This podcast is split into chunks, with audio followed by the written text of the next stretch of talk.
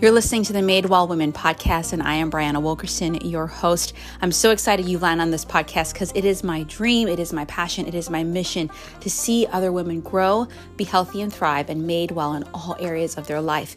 And I do this from a coaching point of view. I'm a holistic health coach. I support women in creating food freedom, uh, creating healthy habits, and also creating a nourishing life. But also, as an essential oils mentor, I support women in using essential oils for their health, home, and family, and supporting a team who is doing the same. And so you are in the right place if you're ready to find peace with food, create healthy habits, create a nourishing life, and use essential oils confidently. On the podcast, you'll have solo episodes where I'm t- covering all four of those areas at different times, as well as guest experts and interviews to kind of share with you tips, resources to help you live a healthy, thriving, and a made well life. All right, let's listen in.